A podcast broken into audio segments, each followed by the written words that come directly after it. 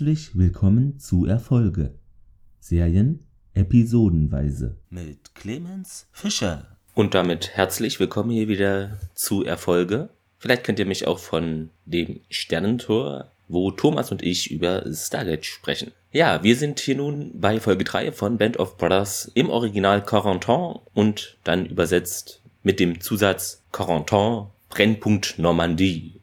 Uh, hätte es auch nicht gebraucht, denn ja, gut, hört sich ja auch französisch an, der Städtename. Naja, jo, also ihr könnt immer noch mitmachen, hat sich leider noch keiner irgendwie gemeldet. Vielleicht kommt das noch. Mal schauen. Schreibt mich da einfach gerne an. Feedback ist jetzt auch nichts Neues dazugekommen. Deshalb können wir da gleich hier äh, reinstarten. Ja, das letzte Mal hatte ich das, glaube ich, vergessen. Hm, deshalb hole ich es hiermit nach. Und zwar, die Musik für diese tolle Serie bescherte uns Michael Carmen hat auch wirklich extrem viel gemacht, also unter anderem den Score zu Hudson Hawk, der Meisterdieb, Little Weapon 3, Last Action Hero, unter anderem auch Lady Kracher eine Folge, also damit hat mich auch nicht gerechnet. Fiel mir auch äh, sehr auf in ja, seiner Schaffensbibliothek und ja, Open Range auch den Soundtrack. Einmal Scrubs und auch für drei Folgen Deutschland sucht den Superstar hat er auch wohl Songs gemacht. Ja, interessant auf jeden Fall.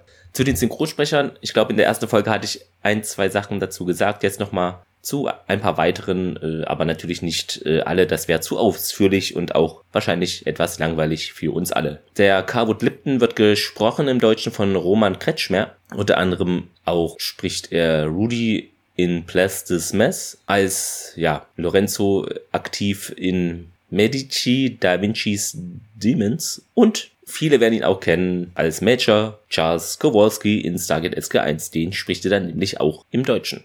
Ja, zu Sergeant William Garnier, gesprochen im Deutschen von Victor Neumann, unter anderem Terrence in Snowspeeder, Dr. Nadler in Tom Clancy's Jack Ryan, auch eine Serie, ja, nun zu Private Edward, genannt Babe Heffron, gesprochen im Deutschen von Vanya Gerrig, unter anderem ja Jonah in Superstore und Mon L oder Tommy Moran in Supergirl. Ja, Winters wird hier gesprochen von Hans-Jürgen Wolf, der spricht unter anderem auch Merle Dixon in The Walking Dead oder auch den Gouverneur Gouverneur Frank Tanscrady in Prison Break, falls man den so aussprechen mag. Ja, nun den letzten, den ich mir da mal als Beispiel rausgepickt habe, ist äh, Louis Nixon, der hier gesprochen wird von Tobias Meister. Ja, vielleicht kennen ihn einige als Dr. Robert Ellman in Tote Mädchen lügen nicht oder auch als Tom Kirkman in Designated Survivor. Dann hat er noch gemacht unter anderem Detektiv McTaylor in CSI New York. Und natürlich, viele werden ihn daher auch vielleicht äh, erkennen, Jack Bauer in 24. Nun zur heutigen Folge. Also, in der Regie heute Michael Salomon. Unter anderem hat der gemacht Alias die Agentin eine Folge, noch eine Band of Brothers Folge später, dreimal The Agency, She ist klar, The Agency, sechsmal The Grid, etc. Ja, geschrieben natürlich wie immer nach einem Buch dann von Stephen Ambrose und auch mit dabei hier E. Max Fire.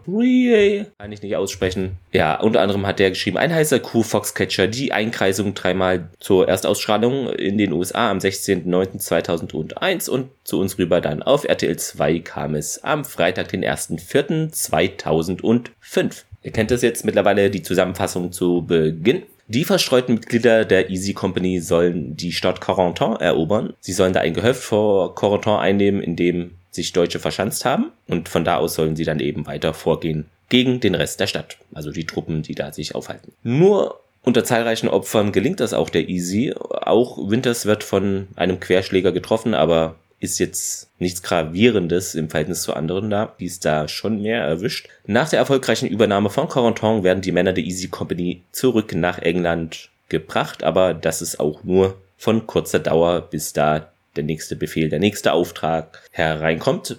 Noch ein paar Kleinigkeiten zur Schlacht selber könnt ihr aber natürlich auch dann auf Wiki nachlesen. Das werde ich euch jetzt hier nicht alles runterbeten, das macht ja keinen Sinn.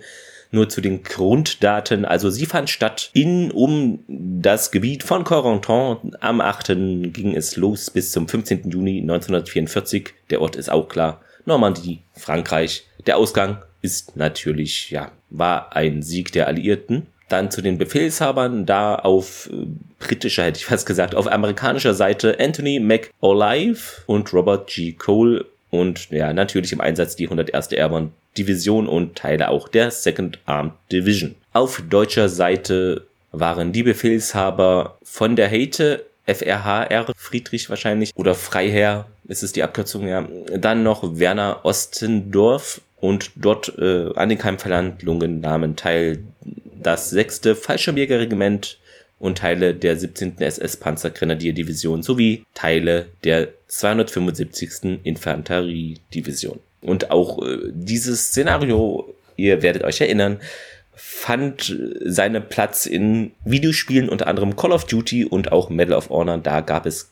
glaube ich, mehrere Missionen auch zu äh, ja, diesem Kampfgeschehen. Und auf Bakufs, äh, der hat da auch äh, zwei gute Videos, finde ich, zugemacht. Einmal geht es um den Kampf um Corentin selber und einmal eben um das Panzergefecht, äh, was dann auch in der Nähe da stattfand, aber nicht in der ja, Innenstadt da natürlich. Das verlinke ich euch natürlich auch wieder. Zudem auch eine kleine Reportage, die gut aufbereitet wurde auf Englisch. Dies gibt es auf YouTube. Wie gesagt, in den Show Notes. Ihr kennt das alles wie immer. Somit kommen wir auch schon zur Trivia. Und zwar der Soldat, der gefragt wird, warum er immer noch seinen Reservefallschirm trägt, also hier der Lieutenant Welsh, hat im wirklichen Leben Spoiler, aber ihr habt es bestimmt auch gesehen, die Serie hat es äh, nach England geschafft und dann wurde auch aus seinem Fallschirm, so wie er es antießte, ein Hochzeitskleid äh, für seine Frau. Also da hat alles geklappt. Ja, die Szene, in der sich äh, Luz äh, entscheidet, eine Granate in einen Raum, also nicht, beziehungsweise nicht in einen Raum zu werfen, ganz wichtig, bevor er da geräumt wird und die verängstigten Zivilisten vorfindet. Die Familie ist Edward, genannt Babe Heffron, in Holland ist äh, das dem tatsächlich passiert. Die Autoren hörten diese Geschichte von Babe und beschlossen aber das Ereignis, beschlossen das dann mit denen, also mit verschiedenen Charakteren aufzunehmen und haben sich eben jetzt für diese Variante entschieden. An einem Punkt während des Angriffs auf Corentin findet sich Private Flight in der Sanitätsstation wieder und kleidet, äh, kleidet, na klar. Er leidet an dieser hysterischen Blindheit und das gibt es, ja, also ist nichts Ausgedachtes, sondern es ist so ein psychiatrischer Zustand äh, wohl, bei dem man eben durch Trauma und Stress äh, vorübergehend äh, erblindet ist, aber dann nur von einer gewissen Zeitspanne, also nicht dauerhaft, so wie ich das verstehe. Vielleicht aber auch anders wie gesagt, ihr könnt mich da gerne korrigieren, ist nicht mein Bereich. Ja, der Sohn von Albert Pleit bedankte sich auch persönlich bei Mark Warren für die Darstellung seines Vaters und der nahm auch, also der Mark Warren, der den verkörperte, nahm nicht, es war eine bewusste Entscheidung von ihm, nicht an diesen Bootcamp-Vorbereitungen teilzunehmen, wo ja die anderen Schauspieler alle mitmachen, um eben seine Orientierungslosigkeit gegenüber seinen Soldaten noch, äh, ja, glaubhafter darstellen zu können. Als die dritte Episode Corentin fertiggestellt war, das fand ich auch sehr interessant, wurde mehr Pyrotechnik verwendet als im gesamten Film Saving Private Ryan. Hätte ich jetzt auch nicht gedacht, weil wenn man es ins Verhältnis setzt, ne, Film oder eine 45 beziehungsweise 50 oder eine Stunde lange Folge ist schon gravierender Zeitunterschied, aber gut. Ja, PFC Tipper wurde gezeigt, wie sein linkes Auge zerstört wurde und auch seine Beine schwer verbrannt waren. Es war jedoch Tippers rechtes Auge, das äh, zerstört wurde und er wurde zurück nach England geschickt, wo das eben entfernt werden musste. Einige Monate nach dem Angriff besuchte der die Familie seines guten Freundes Floyd Talbot. Talbot sagte seiner Familie, dass der Besuch nur jemand anders sein konnte, weil er eben auch dachte, dass besagter Tipper eben in Corentin da verstorben sein musste. Und Tipper wurde im August 45 nach seiner Armeezeit, nach seinem Jahr im Armee-Lazarett äh, entlassen. Nun zum Thema Spears, als der D-Day am eben ist Quatsch landete, war er wie die meisten Soldaten meilenweit vom Ziel entfernt, äh, entfernt, also zusammen mit dem PFC die Marzio und seinem Sergeant da, einem von der Dog Company, nahmen sie da drei deutsche Gefangene wohl. Laut einem Nachkriegsinterview mit die Marzio befahl Spears, dass jeder Mann einen Gefangenen nehmen und also einen Gefangenen da nehmen und ihn erschießen sollte. Dies wurde auch wohl ausgeführt. Später an diesem Tag nahmen sie vier bis fünf weitere Gefangene Laut Di Marzio hatten die Männer die Hände hoch und sagten, dass der Krieg für sie vorbei wäre. Darauf erschoss Spears sie alle. Der Grund dafür war, dass sie nicht die Männer hatten, also nicht genug, um die Gefangenen zu bewachen wohl und dass die Gefangennahme ihre Bewegung nur verlangsamte und sie sich da nicht sicher freilassen konnten. Und der Di Marzio war auch Zeuge, wie Spears den diesen Feldwebel erschoss äh, während der Schlacht von Corentin wurde Spears befohlen, die Stellung zu halten, während ein rollendes Sperrfeuer auf die deutschen Stellungen abgeworfen äh, wurde, also ging und der betreffende Unteroffizier war wohl betrunken, wollte da aber bei lautem Sperrfeuer angreifen. und Spears befahl dem wohl zu warten, aber der weigerte sich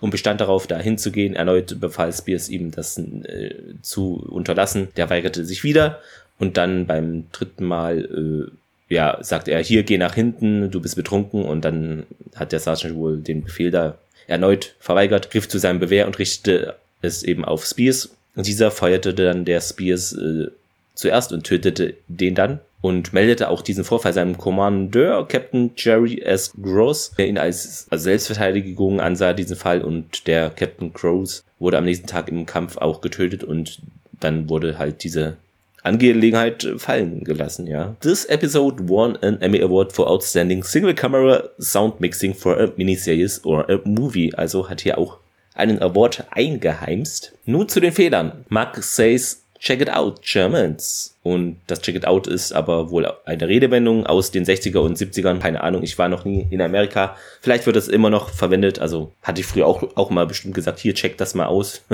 ja. Der Jagdpanzer wurde erstmals Ende Juli oder Anfang August in der Normandie eingesetzt und nicht Anfang Juni, wie hier gezeigt. Weiß ich nicht, ob das stimmt. Kann schon sein. Habe ich unter der Rubrik Fehler jedenfalls gefunden. Vielleicht wisst ihr da ja mehr. Gibt ja auch immer verschiedene Quellen, deshalb, ja, wer weiß. Bevor es zum Kampf in der Hecke kommt, sagt Frank Peconti, es ist 9.30 Uhr abends zu Hause. Der Zeitunterschied äh, zwischen Frankreich und den USA war es, glaube ich, oder war es England, hm, beträgt aber sechs Stunden. Das, also müsste es da in der Szene 3.30 Uhr morgens sein, aber es ist deutlich heller und ja, deshalb ist das ein kleiner Fehler. Als die Truppen in die Stadt Canton einmarschieren, werden sie von einem ja, deutschen MG-42 aus einem Fenster heraus beschossen und feuern auch zurück.